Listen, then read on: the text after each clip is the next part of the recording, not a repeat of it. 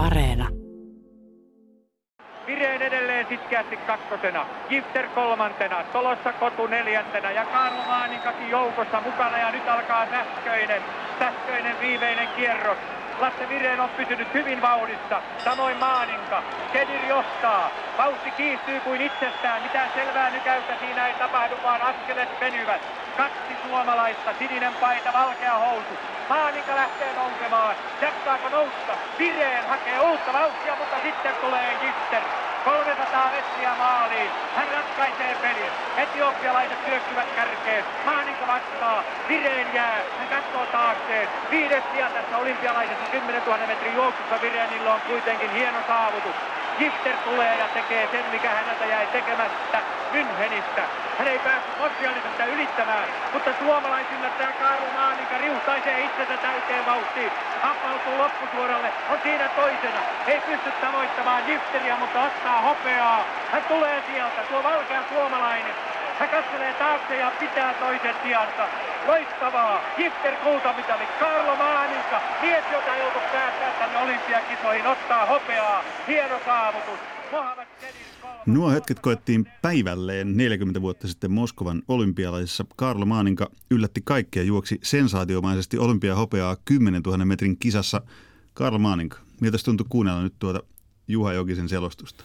Vaalea suomalainen tulee. Joo, kyllä se ihan, ihan hienoa se on kuunnella näin jälkeenkäteen ja tulee ne muiston mieleen siinä, että kuinka se loppu oli sitten kova siinä, että siinä mielessä mahtavaa. Ilta-Sanomien erikoistoimittaja Pekka Holopainen, missä sä olit, kun nyt tämä vastapäätä istuva herrasmies, herrasmies juoksi tuon Moskovan olympiahopean? Pori Naittaluodossa ja silloinhan erikoinen päivä, eli Pertti Karppinen oli jo voittanut kultaa, mutta sitä nämä pojat he lähtiessään Lenin stadionille tienneet, mikä ehkä oli hyvä, että ei ollut sitten niin suomalaiset tai maha täynnä ja sinne mennessä, että päiväkiintiö on täynnä. Ja kyllä kylmät väreet meni ehdottomasti. Sä olit silloin mitä? 13. 13-vuotias. Huhhuh, tota, Karl Maaninka, muistot tuosta itse juoksusta. Miten tuoreena ne on vielä mielessä? Muistatko jokaisen yksityiskohdan, mitä Juha Jokinen tuossa kuuluisessa selostuksessaan kävi läpi? Onko kaikki pienet hetket jäänyt mieleen tai mitkä erityisesti? Ei sieltä kaikki ole tuota, että kyllä se, kyllä se niin sanotaan, ne vaikeat kohdat sieltä sanotaan kuuden, seitsemän kilometrin kohdalla, että siinä oli, oli sellainen kohta, että jäänkö sitä porukasta vai, vai mitä te. Ja se oli se nykimä, nykimä vauhti siinä, niin, mutta mä olin tottunut siihen ja niin valmistautunut siihen, että se ei tule olemaan tasainen juoksu, että siinä yritetään niin puottaa vauhdilla ja sitten vauhti puotetaan taas melkein nolliin ja saada rytmi siinä erikseen ja taas, niin se oli niin kuin kaikkein niin kuin sanotaan, vaikeinta siinä, siinä mutta ja mulla kyllä pitkä semmoinen harppava askel, niin sitten kun aina muutettiin sitä rytmiä siinä, niin tahtoi ottaa seka, seka, sekoontuu siinä sitten ja loukkaa sitten toisia, mitä siinä on edessä. Nyt on niin, että kaksi vuotta aikaisemmin EM-kisat Prahassa, niin tota, Kalle pudotettiin joukkueesta hieman kyseenalaisesti ja ikävä nyt spekuloida, mutta kyllä hän olisi tarvinnut se yhden arvokesän startin alle, koska tuossa nyt aikaisemmin spekuloitiin sille, että sä mokaat sen tilanteen, missä Ifter lähtee. Sulla olisi ollut ihan selvä paukut Joo. lähtee siihen selkää kiinni vielä. Oliko ne- Ehkä tämä hopea oli maksimitulos kuitenkin, mutta että tässä olisi Joo. tullut pistänyt se vielä kovemmille se miehen. Joo, se on, että niin kuin olisi tota, niin, vaikka kierrosta aikaisemmin lähtenyt sieltä vetämään, vetämään mutta se on vähän jossittelu ne- näin jälkeenkäsin. Ja kyllä se näin on, että kun ei ollut sitten niin semmoista taustaa ja sitten varsinkin kun tuossakin oli, ryhmä, juostin koko ajan siinä, niin se oli niin kuin siinä mielessä niin kuin vaikeampi juosta, että yleensä Suomessa sanotaan mennään jonossa sitten ja tonni vitosella ehkä mennään sitten, sitten on kaksi kolme miestä niin kuin sanotaan rinnan välillä ja siinä sitten haetaan sitä, niin se puuttu kokonaan ja, ja tuossa niin se tuli vähän niin kuin yllätyksenä, kun mä niin kuin sitä lähdin ensimmäisenä, mutta sitten ne kaikki muukin kiristi siinä kolme, kolmesamerin kohdalla ja Vihtarihan paukasi sieltä ja mä muistan, niin se Kedirille sanoi siinä jotakin, että hyppää pois eestä ja niin sillä aukesi kato sitten. Hän oli edellisvuonna maailmankapissa näyttänyt jo Suomessa televisioitujen ne maailmankapit, niin hän näytti kyllä sen, mikä hän on miehiä ja siinä kun hän saa 300 metriä ennen maalia Kyllä. vähän tilaa, niin sitten mentiin. Joo, Se, mikä kyllä. tässä on minusta huomionarvoista, kun, kun katsoin tuota pätkää ja kuuntelin ennen, ennen tätä meidän keskustelua, niin, niin Lasse Viren oli tuolla matkalla viides. Ja kun Juha Jokinen kuvaili jossain vaiheessa juoksuu selostuksessaan, että tämä on vähän niin kuin Suomi-Etiopia maaottelu. Joo. Niin näin 40 vuotta myöhemmin se tuntuu jotenkin aivan käsittämättömältä, mm. että Suomella on kolme miestä juoksemassa kymppitonnin finaalissa olympialaisissa. Että se oli siihen aikaan ihan Ja huom, normaalia. Siinä oli siis kaksi edellisten olympiakisojen hallitseva voittaja. Siinä oli Euroopan mestari, joka siihen aikaan varmaan oli toisessa kovin startti tällä Joo. kyseisellä matkalla. Ja sitten oli tietysti tämmöisenä niin kuin vaihtoehto b sitten vielä Karlo Maaninka, joka sitten lopulta hoiti sen homman kimaan, kun kerran kaksi, kaksi vanhempaa Vainio, herraa. Vainio ja Vireen eivät niin. hoitaneet. Vainio oli selvä pettymys. Hän tota, niin, tuossa Kallen kanssa käytiin läpi ilmeisesti harjoituksellisia virheitä sinä kesänä. Mutta kyllähän myös on huomioitava niin kuin Lassi Virenin panos siinä, että hän teki aika suuremmoisen Joo. viimeisen kymppitonnin arvokilpailuissa.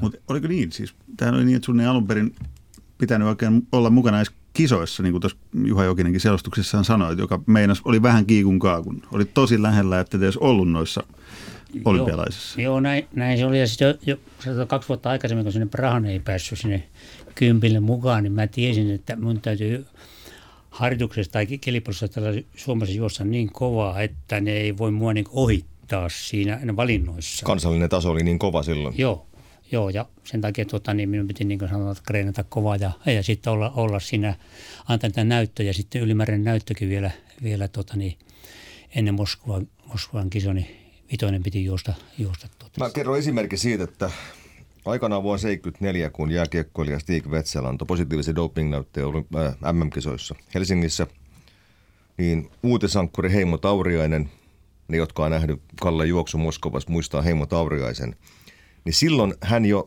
pääuutislähetyksessä sanoi tämän uutisen, eli silloin oli hyvin harvinaista se, että urheiluuutinen nostettiin pääuutisissa niin kuin jo aiheeksi. Eli yleensä ne kerrottiin se urheiluruudun puolella. Niin Heimo Tauriainen kertoi koko kansalle tänne, että Maaninka on nyt juossut se 13.25 ja hänet tullaan valitsee sinne Moskovaan. Ja se kertoo tavallaan jotain siitä, että mikä niin oli tämmöisten suoritusten merkitys suomalaisille silloin. Miten tärkeä juttu se oli, että hän meni siinä Kouvolaan, joutui juoksemaan sen ylimääräisen näytön. Nämä oli tämmöisiä niin kuin aikansa Patelaineita ja Sebastian Ahoja ja Mörkömarkoja. Niin, tehän olitte silloin urheilun, urheilun supertähtiä Suomessa. Moskovan jälkeen pyöritys oli varmaan aika kovaa, kun olit, Joo. olit se, joka, joka hoiti homman, vaikka Vireinen Vainio oli se varmaan jota kaksikko niin kuin kansa seurasi ennen kisoja enemmän. Sitten sä olit yhtäkkiä isosti valokeilassa. Joo.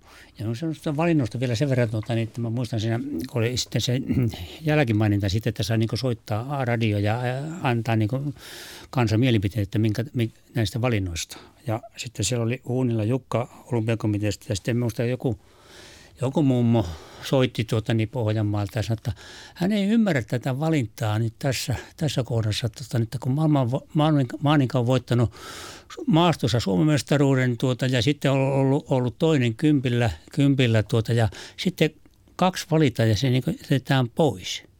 Niin Unila Jukka vaan mainitti, mainitti siinä, että kun ei, tuo yleisurheilujaosto ei ole, ei ole esittänyt olympiakomitea, niin olympiakomitea ei voi tuota, niin lähteä ulkopuolelta niin valittamaan sitten sinne. Ja sen takia annettiin sitten tämä näyttöjuoksu sitten, sitten mahdollisuus vielä yksi, että se ennen kuin loppuu tämä ilmoittautuminen sen kisoihin. Ja muista vielä hyvin senkin, että sit kun sinua haastateltiin, niin sä et suinkaan ollut mitenkään niin helpottunut tai hyvän tuulinen, vaan sä olit niin erittäin vihainen siitä, miksi mut tähän pakotettiin, koska Moskovasta täytyy juosta 35 kilsaa kilpaa aika kovissa oloissa, niin pitikö tämä tehdä tähän niin kuin mulle, tämä ihan ylimääräinen turha rasitus? Joo, kyllähän se oli, oli tuota niin, että se ei sitä, niin sitä viimeistelyharjoittelua niin piti muuttaa sitten. No tulos ei ollut kauhean huono silti. No ei, ei, mutta se oli semmoinen alku, alku, alkuverryttely siinä. Joo.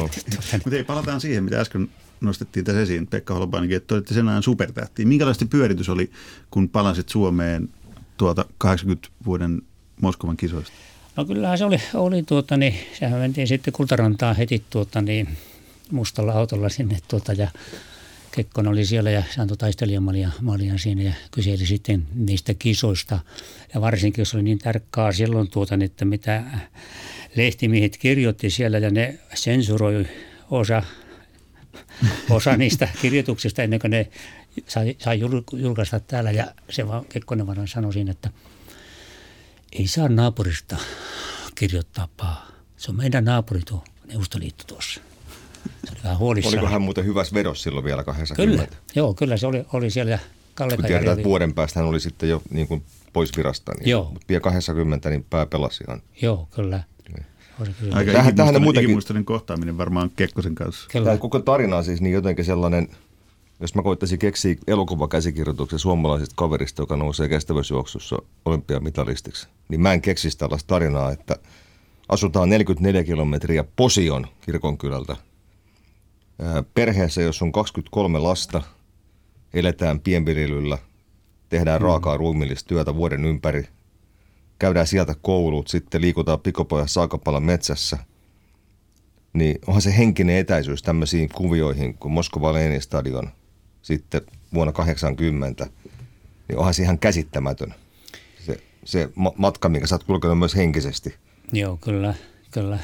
Kuvaile vähän niitä olosuhteita. Niin kuin Pekka Halvainen tässä kertoi, 23 lasta perheessä ja, ja tosiaan niin kuin olosuhteet ei, ei, ei ole sitä, että, että nyt valmistaudutaan siihen, että kohta tavataan presidentti Kekkonen ja kohta, kohta ollaan suuri kansan, kansan urheilusankari kaapin päällä, joka, joka tuo olympiahopeaa ja myös olympiapronssia noista kisoista.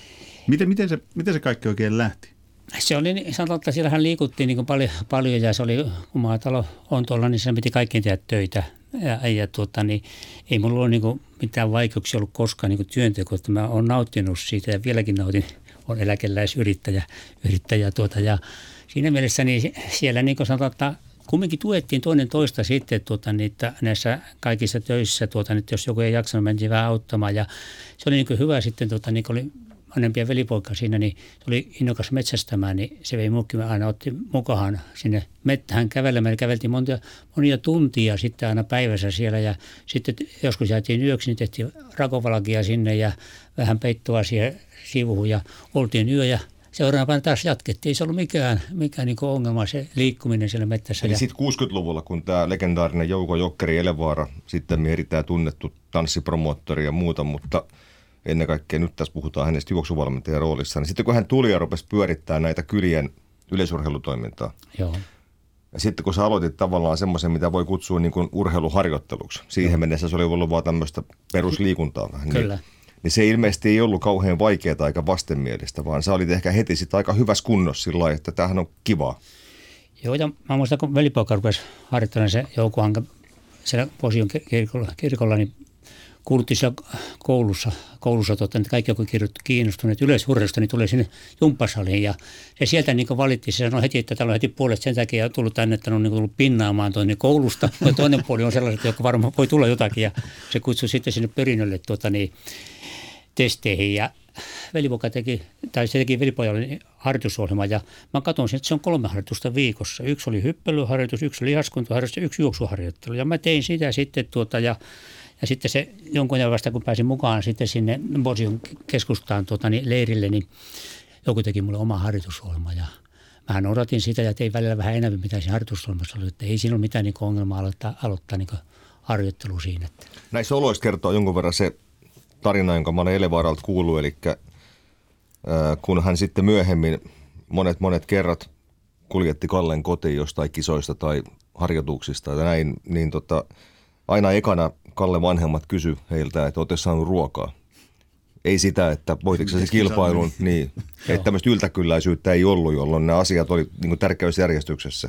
Joo. Ja ruoka on kumminkin tärkeämpi asia kuin olympiamitali edes. Kyllä. Mutta miten niin. siellä, sä teit raskasta ruumiillista työtä ja siellä oli työ varmaan aika kunniassaan sun Joo. kotioloissa, että Joo. Maanviljelys ja se hoidetaan ensin Joo. ja sitten sen jälkeen niin sit on vasta urheiluvuoro. Menikö tämä tässä järjestyksessä nimenomaan? Joo, kyllä se näin on, että kesällä, kesällä niin, tuota, niin eihän mä pysty niin sanotaan, juoksemaan sitten nuorten sarjassa niin sanotaan, radalla oikein kovaa. Se oli aina maastossa pärjäsin hyvin, mutta sitten kun tuli nämä heinätyö, niin silloin ei pystynyt, tuota, niin se meni se herkkyys sitten ja mä rattorilla vielä ajoita tein sitä niittohommaa, niin kytkin tapainoin tuota, niin vasemmalla jalalla se oli niin aivan tönkössä ja sitten kun piti katsoa taakse, että ne heinä kaatuu kato niittokoneella, niin niskat oli jumissa. Ei ollut niin sanottu Mailerin herkkyyttä niitä hommia jäljiltä.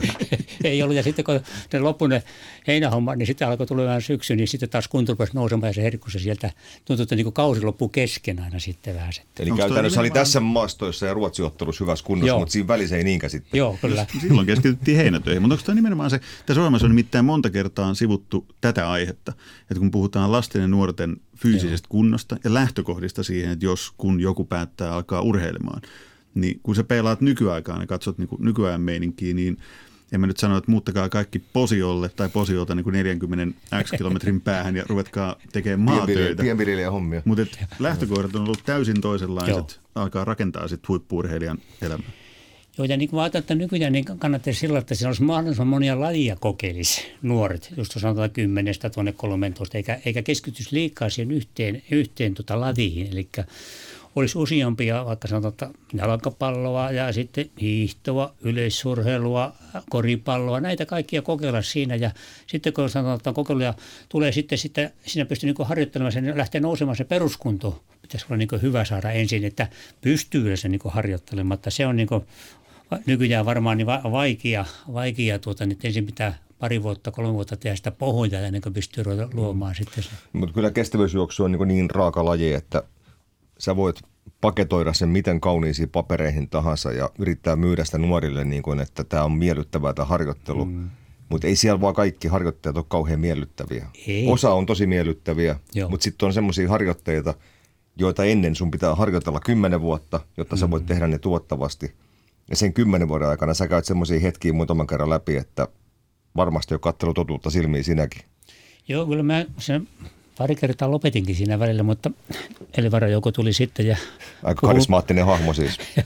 Puhui niin kauan sitten, että lupaudun sitten taas seuraavankin johonkin kisaan tulee mukaan ja sitä kautta sitten tuota, niin taas jatkoon siinä ja ei mulla ole niin vaikeuksia. Siinä mielessä ei noussut paino eikä mitään, että sanotaan, mm. vaikka olin pu- puoli vuottakin pois ja sitten alkoi uudestaan, niin se oli siitä vaan heti. Niin. Sä lähdit nostaa elintasoa sitten pikkuhiljaa sille, että äh, poistuit sieltä posiolta, tietysti ensiksi menit armeijaan ja näin, mutta sitten tavallaan Joo. sä meni, kun oli Saarijärveä, oli Hämeenlinna, oli Kauhajokea. Joo. Perustuiko ne siihen, että ne paikalliset seurat pystyivät jopa maksaa sulle jotain? No Saarijärvelle muutettiin sen takia, että oli niin olosuhteet vähän niin paremmat, paremmat tuota, että ei siinä niin sanotaan, että silloin niin rahasta ei, ei ollut ei tarvinnut maksaa itse näitä, sanotaan, että jos ne lähti kisoihin johonkin, niin ne maksoi ne matkat sitten sillä, sillä että sai niin mennä johonkin isompiin kisoihin, kisoihin tuota, mitä Suomessa oli. Ja, ja sillä tuki seurannut, ei mitään niin ulkomaanmatkoja eikä tällaisia ollut. Sitten kun tuli Kauhajolle, niin silloin mä sain siitä niin ulkomaanmatkoa vähänkin. Maksettiinko ne ulkomaanleirit sitten urheiluliiton ja olympiakomitean stipendeillä ihan? Joo, joo sieltä, sieltä sitten, ne, nekin tuli aina sitten niin jälkikäteen sitten. Tuota, nyt tuli.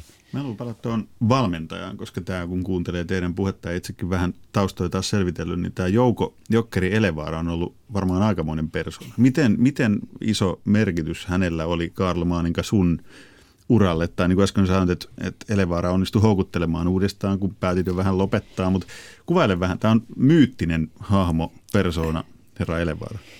Joo, kyllä joku, joku tuota, niin sai niin innostumaan. Tuota, ja eihän jos ei joukosta tullut posiolla, niin tuskin musta olisi mitään urheilijaa tullutkaan, koska tämmöisen ehkä niin siihen aikaan nuorekko tuli sitten sinne sanotaan, 18 ja muuta, ne lähti Ruottiin sitten ja munkin siskot, siskot ja veljet meni sinne. Aika moni kävi siellä sitten töissä ja niin se olisi minäkin mennyt sinne, mutta joku tuli sitten ja sai tämän urheiluhomman siinä ja sitten kun meilläkin oli se maatalous siinä, niin mulla oli ihan niin hyvä sitten niin tehdä niitä maataloushommia ja samalla niin reenata siinä ja kyllä se näin oli, että se oli niin kuin sanotaan, että siinä mielessä niin mahtava joku, tuota, niin että se aina kehitti aina uutta – niin ne metodit on, metodit on ollut joo, aika poikkeuksellisia silloin. Joo, se oli hyppelyharjoituksetkin ja niitäkin tehtiin monella lailla ja sitten tota, lihaskuntoharjoituksia ja testattiin tuota, ja sitten tehtiin erilaisia ää, niitä vetoharjoituksia ja muita, muita että aina haettiin jotakin uutta siihen harjoitukseen mukaan, että se olisi niin yksi toikka. Hän nimenomaan oli tämmöisen junnaavan juoksuvalmennuksen vihollinen numero yksi.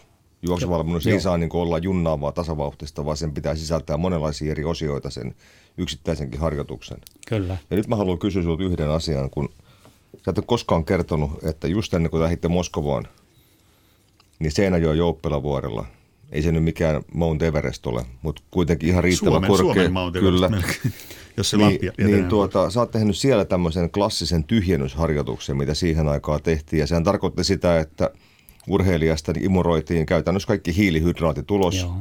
Ja sitten tehtiin uusi hiilihydraattitankkaus. Joo. Niin minkälainen harjoitus se oli? Velevaara sulla sitten siellä niin kuin vähän komensi tossuu toisen eteen? No siinä oli, oli tuota, niin vetoharjoituksia, vetoharjoitusta niin ylämäkeä ja sitten tuota, niin tasavauhtinen pitkä, pitkä tuota, niin juoksutta.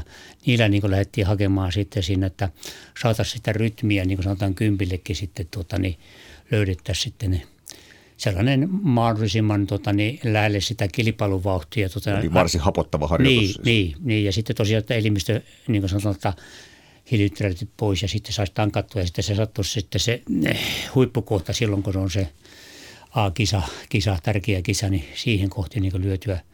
Sieltä että niin kaikki, kaikki niin elimistö olisi niin kohdallaan ja siinä oli aina sitten niin sitä hakemista ja sitten aina se on näin, että sen hetkinen kunto, mikä on, niin siihen niin verrattuna, että se palautuminen sitten niin mm. alkuaikana, varsinkin nuorten sarjassa tehtiin näitä tyhjennysharjoituksia, niin ne meni aina vähän niin poskelle. Että muistan kerrankin niin Kalevan kisossa, niin kympille tähtäsi siinä ja vedin kaksi, kaksi kertaa tuota, niin 20 viisi kertaa 400 metrin palautuksia sen puolen tunnin Hetken, pausi. hetken, sano uudestaan vielä. Kuinka paljon? 25 kertaa 400 metriä 200 metrin palautuksella. Oli se hölkkäpalautuksia siis? joo, joo. Saman verran kuin meni 25 kertaa 400, 200 hölkkäpalautuksia. Sitten puolen tunnin pausi siinä ja se taas uudestaan se. Ja, no sitten oli, oli tota, niin vajaa viikon päästä Kalevan kesät ja oli kymppi, niin eihän me siinä kympillä pärjännyt, mutta seuraavana päivänä oli sitten tonnin vitonen, niin Oletko pari Kulki. metriä, mä olisin päässyt loppukilpailuun. Niin se on se arvotus milloin se vaste iskee joo, sieltä. Joo, mä olisin päässyt tonni vitosella loppukilpailuun. Yksi kaveri, mä muista kukaan, niin se meni kaksi metriä ennen maalia rinnalla. Mä putosin loppukilpailuun, tonni vitosen loppukilpailusta. Uskomattomia harjoitteita edes tuli mieleen aika monet muutkin tota, isoja, isoja kisoja voittaneet, voittaneet tota, suomalaiset olympiasankarit. Mutta tuossa kun ihan puhunut tästä harjoituksesta esimerkiksi, joka oikeasti oli vähän jopa tyhmä, uhkarohkea mm-hmm, harjoitus. Kyllä. Niin aika moni varmaan ymmärtää sen, että nyt on niin, että tämä mitali, josta me tänään puhutaan, on Suomen kestävyysjuoksun olympiahistorian toiseksi viimeinen. Ensimmäinen kahdeksatta tällä samalla viikolla tulee täyteen tasa 40 vuotta siitä, joka hyvin todennäköisesti tulee jäämään viimeiseksi olympiamitaliksi kestävyysjuoksussa. Suomessa. Niin, niin tota, kun näitä juttuja kuuntelee, niin tosiaan miettii, että miten, että tavallaan kun miettii niitä nuorten, sulla oli vaihtoehdot tosi vähissä jossain posion. Joo. Sä voit kävellä mettässä ja ampua lintuja tai sitten juosta ja hiihtää. Joo. Mutta tästä valintojen kirjosta, niin miten moni lahjakaskaan, kun miettii, että meillä sellaisia lahjakkaita tyyppejä syntyy yhteen ikäluokkaa, joka nekin on nykyään pieniä, Joo. niin syntyy tosi vähän tämmöisiä superlahjakkaita aerobia tyyppejä. Et miten todennäköistä, että joku niistä sitten valikoisi tämän kestävyysjuoksutien itselleen niin se on, on aika pieniä numeroita tänä päivänä. Kyllä, kyllä. Voisitko suositella vastaavaa polkua, minkä sä oot käynyt, niin kenellekään? No, no vastaavaa, kyllä. kyllä. Ja mä että kyllä se niin kuin sanotaan, kun tuolta sivukieltä lähtee, niin on nähnyt maailmaa paljon. On tota, niin, sellaisessa, että jos millään muulla tota, niin, sanotaan, että niin normaalilla elämällä, niin nyt kun on urheilussa, mä oon nähnyt ja saanut kavereita, niin se on, se on niin kuin sanotaan, avartanut sitä maailmankatsomusta ja niin ymmärtää sitten, niin mikä tämä Suomikin on tässä, tässä maailmassa, kun on käynyt Meksikossa ja muussa täällä nähnyt niitä, niitä kurjia paikkoja siellä, siellä tuota, ja nyt kun on Suomessa, että kyllä meillä on hyvä maa elää. Millaista oli henkisesti olla osa sitä, ajatellaan tämä 70-80-luvun suomalainen, sanotaan, että se käynnistyi ehkä väitäisi Juhasta vuonna 71. Joo. Ja sitten se voidaan katsoa päättyneen 83 Helsingin MM-kilpailuihin, jos Martti Vainio otti pronssimitalin. Otti hän toki mitali vielä Los Angelesissakin, mutta hän sai pitää sen vain muutaman päivän. Joo. Kyllä, niin kyllä. Tota, millaista oli olla osa sitä todella hienoa noin 12 vuoden jatkumoa? Koska sä oot aika merkittävä. Siinä on, on V-linja, Vasala, Väätäinen, Vireen, Vainio. Mutta sitten sä oot osa ihan samaa porukkaa, niin tunneeko sä niinku semmoista aika syvää ylpeyttäkin siitä asiasta? No kyllä toisaalta siinä mielessä ja se oli mahtavaa siinä, tota, että kun oli, oli tota, niin, ja Vaino, eli ne oli siellä maailman maan huipulla, niin tiesit, että jos niin pärjää, niin sitten mulla on mennyt hyvin ne harjoituksetkin, että siihen on niin mahtavaa pelata, että oli, oli niin kuin sanotaan tasoa. Ja silloinhan oli, oli tota, niitä, Tukukun kympilläkin juostiin, tota, niitä, siellä oli toistakymmentä ukkoa, joka oli puolen tunnin kympin tuosta vajan, niin on suunnistajia, jotka siinä oli myös mukana tota, niitä tänä päivänä tahtoo, että onko yleensä kympin kisakalle, tahtooko löytää enää, enää tota Suomessa, että se on, se oli Lidiat, joka toi sen Suomeen silloin tämän, tämän puumin, se lähti sieltä, sieltä ja sitten siinä oli tota, niin, Jouko Kuha, mä muistan sen Jouko Kuhan juoksu, juoksu ja sitten tuli Väätäinen ja se niin kuin innosti ja, innosti ja se on niin kuin mukavaa siinä mielessä, että sain nähdä ja olla samassa kisassakin niin Väätäisenkin kanssa. Ja mä muistan, kun mä Oulussa juoksin messuskisassa ja mä juoksin siellä hyvän ajan, ajan tuota, niin ennätys tuli siinä ja Juha oli voittanut Euroopan mestaruuden justiinsa ja se juoksi, voitti sen kisan siellä Oulussa. Ja sitten kun mulla annettiin plakiton, meni siihen plakitopallin viereen, niin se otti, että poika, tuu tänne ja nosti minut siihen viereen. Se oli mahtava tunne siinä, että Euroopan mestari otti. Sä oot ollut silloin 17-vuotias. Joo, kyllä. Aikamoista tätä yhteenvetona tuohon äskeiseen, minkä Pekka Holpainen ansiokkaasti summasi niin kuin noin 12 vuoden loistelijas ajanjakso suomalaisessa yleisurheilussa tai juoksu, juoksulajassa, nimenomaan huippuurheilussa ylipäätään, niin, niin voiko semmoista tulla enää koskaan?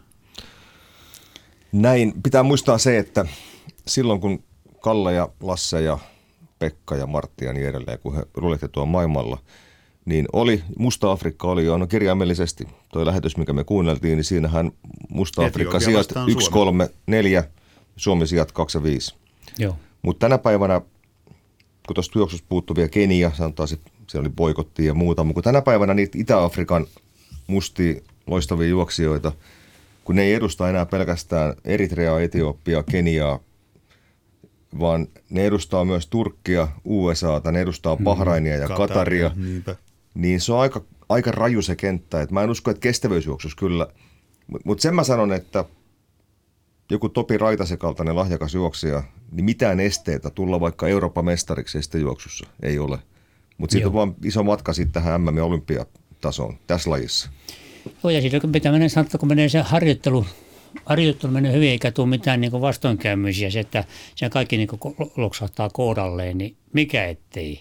Kyllä se on taistelemassa sillä ihan, ihan sillä maailman huipullakin, että en minä näe siinä mitään estettä, kun jos on pohjat luotu hyvin, hyvin tuot ja kaikki menee siihen, niin edelleen päivänä saattaa olla Onhan siellä nähty hyviä valkoisia. Galen Rupp on tosi Joo. hyviä valkoisia kestävyysjuoksijoita, mutta se enemmistöhän on ehdottomasti – ja nyt kun me käytiin läpi sun tarinaa sieltä, 44 kisaa edelleen Sepposio kirkolta ollaan, niin tämähän oli urheilu sulle kuitenkin merkittävä sosiaalisen nousun kyllä, tapa.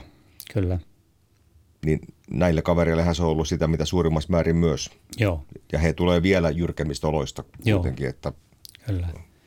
Ja nykyään kun ajattelisin, niin mä menisin ainakin vuoristoon harjoittelemaan, niin kuin sanotaan, että talviaikana ja keväälläkin kävisin siellä tuota, ja sitten sieltä tulee tänne merenpinnalle, niin se on ihan eri asia, jossa mäkin olin siellä New Mexicossa Alpakökissä harjoittelemassa, niin mä muistan, kun mä tulin sieltä, sieltä tuon, mä olin viisi viikkoa ollut. Mä lähdin aamulenkille sitten ja mä, että mä vaan menin niin renosti siinä niin verryttelen tuota ja mä katson kelloa, että se oli kolme ja puoli minuuttia näytti kilometri. Mä että onko mun kello rikki? Mä heilutin sitä ja kuuntelin, ei kyllä se käy. Sitten vähän nykäisin, meni alle kolme minuutin kilometri. Mä että onko se näin paljon helpompi? Niin se vasta oli tullut saman tien. Niin, mm. niin. Ja siinä oli hyvä sitten reenata, kolme neljä viikkoa oli hyvä reenata sitten. Mutta tässä onkin jännä pointti. Siis periaatteessa kun katsoo, lukee Vireni harjoittelusta, lukee Vasala harjoittelusta, sinun harjoittelusta – niin tänä päivänä on käytössä kaikki mahdolliset mahdottomat tekniset apuvälineet ja mitataan, kun sä nukut, niin sulla on sata piuhaa kiinni, että miten sä oot nukkunut ja muuta. Kun vaikuttaa, että teidän touhu oli kuitenkin suhteellisen kotikutosta.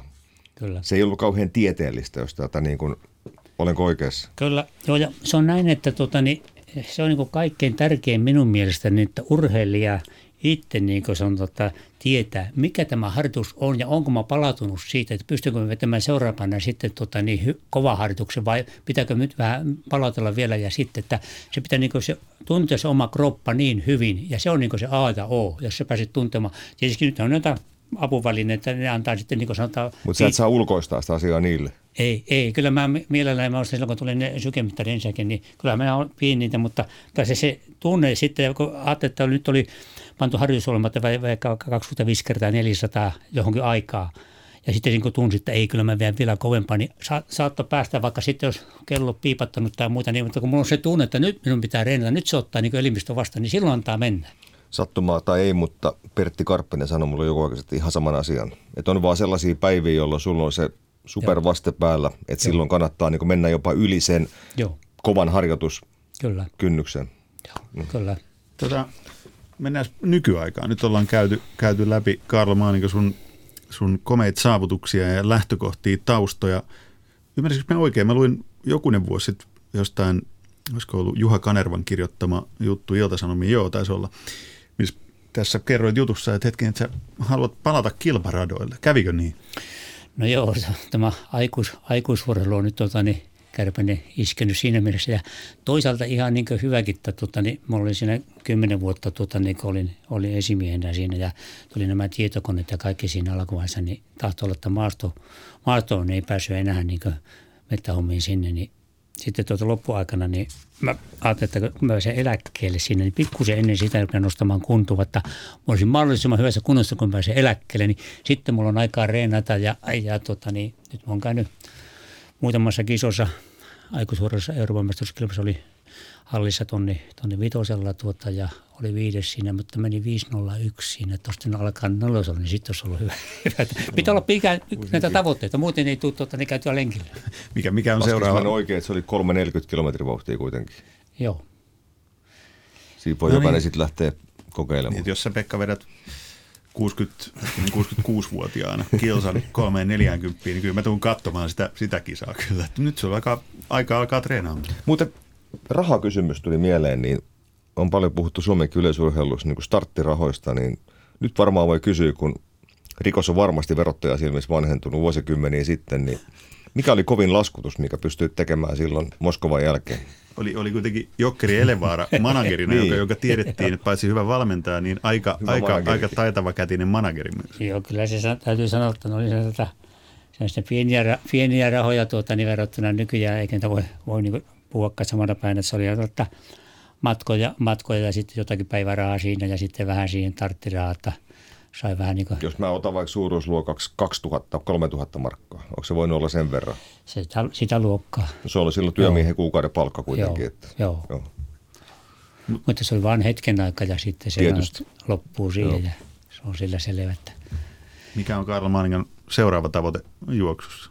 Se No. täytyy saada alle viiden se tonni vitonen.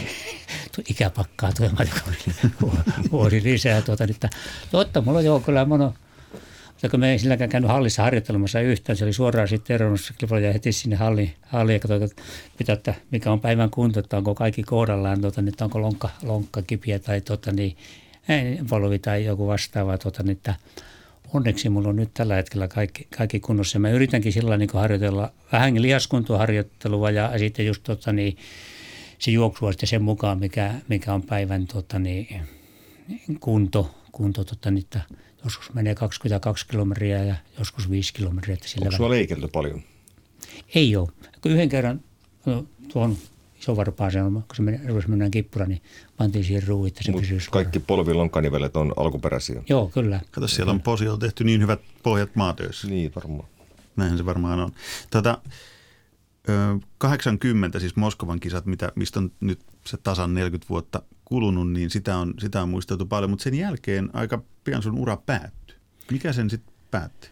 No kyllä siinä oli, oli totta, niin kuin mulla oli perhe, perhe että mulla oli kaksi, kaksi lasta, että se oli kolmivuotias ja äijä, äijä kaksivuotias ja vaimo oli ollut aika paljon yksin, yksin siinä, niin me tehtiin jo pari vuotta aikaisemmin siinä, että yritetään sinne Moskovan olympialaisiin ja sitten pannaan pillit pussiin, tota, jos ei tule mitään ja tuntuu niin vaikealta, tota, niin, niin, niin, niin me oli tehty sopimus, sopimus vaimon kanssa, että siihen asti ja sitten ruvetaan tota, Sun tehtiin vähän niin kuin talkoilla, tehtiin talokauheilla kuitenkin. Että se oli se hyvä Joo. puoli tästä, eikö niin? Joo, kyllä. Sitten jokainen voi pohtia tämmöistä asiaa, että okei, Kalle oli nuori mies silloin 25-26. Ää, Sulla on kotona kaksi pientä lasta. Ja se on jo sinänsä aika kuluttavaa sille isälle. Sitten sulla on päivätyö. Ja sitten sun pitäisi kaksi kertaa päivässä käydä lenkillä. Niin, että se hyödyttääkö se jollain tavalla urheilullisesti. Niin siihen aikaan, sanotaan tänä päivänä 27-28-vuotias urheilija on vasta niin kuin ihan junnu, mutta siihen aikaan, kun Kalle oli huippuun, niin se on aika vanha kulunut äijä jo, jos rehellisiä ollaan. Joo. Oliko näin? Joo, kyllä se oli, oli tuota, mutta se oli, mä laskin että Moskovan kisoja ennen siinä, että 27 oli silloin niin keski-ikä, niillä olympia, tämä oli saanut mitalit silloin. silloin tuota, ja totta se oli, oli tuota, niin, että aamulla en kuudelta ylös tuota, niin 15 tai 10 kilometriä ja sitten eväät, ja söin siinä aamupuurot ja tein eväät ja kahdeksalta sitten mettää ja siellä tuonne kolme puoli neljään asti käveli siellä mettässä, metsolisaapaat jalassa, suolla, niin tuli hyvä, hyvä peruskunto siinä ja sitten kun tuli kotiin, niin välittömästi viiden minuutin sisällä piti olla lenkillä. Jos jäit siihen katsomaan lehtiä tai muuta, niin tuli väsy. Se piti lähteä saman tien lenkille ja se harjoitus ja sitten oli iltavapaa. lasten kanssa sai siinä. Ja sitten mä olin Moskovan vuonna, niin mä olin puoli vuotta tuota, niin virkavapaa. Mä otin tammikuussa, niin mä virkavapaata siinä tuota, töistä ja tuota, oli viisi viikkoa siellä – vuoristossa ja tuli sitten sieltä, niin me tehtiin sellaisen rytmitys siinä, että, tuota, että aamulenkillä ja sitten lasten kanssa oli siinä aamupäivällä ja sitten mentiin päiväunille ja sitten mä tein iltapäiväharjoituksia ja sitten mä kävin joskus vielä, vielä tuolla seitsemän maissa tuota, niin tekemässä liaskuntoa tai hyppelyharjoituksia. Mä tein siinä muutaman kuukauden kolme harjoitusta päivässä. Miten toi hierontapuoli tämmöinen? Joo, mulla oli kerran viikossa hierotus, oli kello 19 aina maanantaina se hierotusaika selkeää elämää, mutta semmoista elämää, jota, jota ei, ei ihan niin kuin ollaan todettu monta kertaa, niin päätään saa pyöriteltyä ainakin Pekka Holbaasin kanssa pyöritellään. Niin mistä ihan, lähtien, ihan, ihan jokainen pysty tuommoiseen vuorokausirytmiin. Mistä lähtien tämä kristillinen vakaumus tuli sun elämässä niin suureksi osaksi? No se tuli sitten tuota, niin Moskovakin oli vuosi, vuosi siitä suurin piirtein. Kyllä mä olin niin kuin sanotaan, kun on, on tuota pohjoisesta lestatiusalueelta, niin siellähän oli, oli käytiin niitä seurossa ja siellä oli niitä sanottu isoja seuroja, niin sitten tuli naapurikylästäkin sitten niitä sukulaisia ja muuta, niin siellä oli lapsia paljon, niin meillä oli mukava pitää olympialaiset siinä samalla. Eli samalla. ihan ateistia tullut siihenkään asti? Ei, ei, ei, kyllä no. kunnotettiin näitä asioita, että se on niin kuin siellä taustalla ollut, ollut tuota, nyt se pitää olla niin kuin sanotaan, se elä, elämäntapa sellainen, että ottaa vastuu sitä elämästä eikä, eikä sitten ne, tota, niin, olla näistä viinosta ja muista mitä siinä. Että. Liittyykö tähän sitten se, sä oot aikaisemmin kertonut julkisesti, mä tiedän, että sä et halua tästä asiasta sen enempää puhua, mutta tässä yhteydessä voinee kysyä, että kun sä kerroit sitten Moskovan kisojen jälkeen, tämän kristillisen heräämisenkin aikaan, että, että ennen kisoja oli, oli tota verenvaihto tehty, niin, niin tuliko se siinä samalla sitten, kun tämä kristillinen herääminen tapahtui? Joo, ja sitten se oli jo ennen Moskovan kisoja siinä, niin mä muistan, että ennen sen näyttöjuoksua ennen, niin siinä oli, oli kauhealla uimahalli, siinä oli purra tämä juoksin siinä, sitten siinä oli heluntalaisten teltta siinä, niin oli kokous siinä sitten, niin sitten ne kurkisti siellä välillä ja mä kuulin, että ne rukuli mun puolesta siellä. Että tässäkin asiassa niin tapahtuisi oikein, että se näyttöjuoksu ja muuta, että nekin oli niin sanottu mukana, että tapahtuisi niin oikeudenmukaisesti menisi siinä, siinä tuota, ja kyllä se niin sanottu, että se herätti se ajatus, että joku on niin paljon kiinnostunut minusta rukoilee minun puolestani. Samalla vakaumuksellahan Koivisto hmm. Arto kertoo asiasta aika noin ymmärtääkseni. Joo, kyllä. Nyt ei meidän aika raksuttaa siihen malliin, että nyt me palataan vielä Moskovaan vuoteen 80 ja siihen Oliko toiseen juoksuun. Toinen no. herkkupala. Tätä, eli siis äh, viidellä tonnilla, viiden, viiden tuhannen metrin juoksussa otit olympiapronssia. Minkälaisia muistikuvia Karl Maaninka siitä kisasta on? Päällimmäiset? Joo, silloin, että mä, että mä ainakin vetä, vedän ja yritän puottaa tuota, niin Vihteriä, niin sitä kirja pois, mutta mm. en onnistu. Oliko sun... Etiopian siis jo kympin voittanut juoksi? Oliko itseluottamus ihan topissa sen kympin jälkeen? Oli. Joo, se oli ihan toisenlainen jo. Tiesin, että nyt on kunnossa. Tuota, ja, ja vain jollekin sanoi, että mä, mä lähden sitten siinä ennen kolmen kilometriä, jos näyttää, niin mä lähden vetämään, että tuu mukaan, jos pystyt. Joo. Pystykö? Ei tullut. Ei Martti pystynyt niissä kisoissa. Niin. Joo. Siinähän se Joo siinähän se varmaan sitten vähän menikin. yleensä, yleensä pysty kyllä. Joo. Kyllä, kyllä. Että se oli, Martilla meni se ajatus, ajatus meni, ei meni oikein kohdalle siinä, niin se ei sitten niin. Eli se vitosen yllätys, mitali ei yllättänyt sinun itseäskään enää, mutta se kympimitali ehkä vähän yllätti. Joo, kymppi yllätti siinä mielessä. Ja vitosi oli varmuus, että nyt mä tiedän, että mä oon hyvässä kunnossa. Ja oli se esimerkki, ja Viren oli voittanut aika, aika siis tässähän, tässähän nyt niin kertautuu aika hyvin se, mitä me ollaan puhuttu, koska 10 000 metrin loppukilpailu juostiin tänä päivänä. Ja sitten huomenna vuonna 80 niin juostiin viiden tonnin alkuerä ja sitten siinä oli vielä viiden tonnin välierä. Ne juostiin muistaakseni keskiviikko torstaina ja sitten perjantaina oli finaali. Joo, kyllä. Niin se, se kuulostaa just siltä, että, että silloin todellakin on tarvinnut herätä kuudelta ja lähteä juoksemaan ennen aamupalaa, jotta ehtii hoitaa lapsi illalla. Joo. Ja se peruskunto on niin kuin se A ja O, ja jos ei sitä ole, niin ei, ei, ei, ei pysty juoksemaan sitä. Niin, mutta se jäi kertomaan nyt, että mitä Jouko Elevaara teki Moskova olympiakisoissa. Aivan, tämä eli, tärkeä Eli Kallen valmentaja ei ollut suinkaan Moskova olympiakisoissa valmentajan akkreditoinnilla, vaan hän oli siellä Vaasalehden urheilutoimittajana, hakkas kirjoituskoneet lehdistökatsomussa. Kyllä. Kävi toki urheilijansa voikkaamassa kisakylässä monta kertaa, mutta että palkka tuli ihan muualta. Eli sä et ole vähän niin kuin omilla sitä ihan rauhassa, että, että Kyllä. Jouko Elevaara raportoi sun, sun juoksuista. Miten se muuten raportoi? Muistatko lukeneesi Elevaaran Joo. kirjoittamia juttuja? Joo, kyllä mä oon luke, lukenut ja hyvin, hyvin, hyvin tota, niin, se kirjoitti sinne. Että ihan, ja Eikö Kauhajoki ole enemmän Ilkka-lehden aluetta kuitenkin? On, mutta se on nykyään Ilkka-pohjalla. Niin on, joo. tämmöisen yhdistelmän, kun näkisi vielä joskus, että on suomalaisen yleisurheilijan valmentaja, joka on toimittaja, istuu kisoissa toimittaja. Jos siinä joku yleisurheilija vielä pääsee, niin toivottavasti ainakaan minä. ei tule mitään. Mä veikkaan, että ei ole sitä, ei ole sitä vaaraa, että sä seuraat oman, oman urheilijasi olympiafinaaliin niin, että sä myös raportoit siitä samaan aikaan. Ne voisi olla kädet näppäimistöllä ehkä aavistuksen, aavistuksen hikiset. Mutta hei nyt lopuksi, nyt me palataan siihen 5000 metrin kisaan, joka siis lähes 40 vuotta sitten käytiin. Kerro vielä, minkälainen olo lyhyesti tiivistettyen tulee siitä, kun tuut maaliin, Karl Maaninka, ja huomaat, että nyt tuli toinen olympiamitali? Kyllähän se oli, niin kuin sanotaan, se oli niin mahtava siinä mielessä, että nyt oli, oli menestynyt enemmän, mitä olin itse niin ajattellut, ajattellut siinä. Ja mä muistan seuraavana päivänä sitten niin aamun niin mä pääsin kun sata metriä juoksemaan, niin sitten mulla aivan tyhjä minkä takia lähteä lenkille, nyt pitää palautua. Se oli niin kova se viikko siinä, että... Sä olit hirveän koottu kuitenkin niitä mitalien jälkeen. Sulla ei ollut mitään niin kuin ylen palttisia juhlintaileita siellä radalla. Sä olit hyvin tyyni ja koottu, sellainen kokonaisvaltaisesti tyytyväisen mies. Se on ehkä ta, on tausta, tausta sillä, että turhaa sitä revittää, niin kuin nykyään on vähän erilainen. Katsotaan, miten Karl Maalinka reagoi nyt, kun kuunnellaan tämä viiden tonnin loppuhuipennus vielä. Kiitos Pekka Holpainen, kiitos Karl Maaninka mainiosta juttutuokiosta. Sitten Maaninka kuudentena tässä vaiheessa. Sitten nousee myös Ryffel. Menee suomalaisen ohitse, lähettyy kärkikamppailua. Koklaan menee kärkeen, mutta hän ei mahda mitään. Sitten tulee Gifter. itse herra Gifter ja ottaa ykköspaikan. Ja näin mennään. Gifter, Maaninka viides. Koklaan nyampui Sveitsin Ryffel ja sitten tulee Karlo Maaninka. Maaninka neljäs. Ja rynnistää kohti mitaleita. Yksi etiopialaista joutui takasuoralla tönityksi. Hän on Vainion kanssa viimeisenä.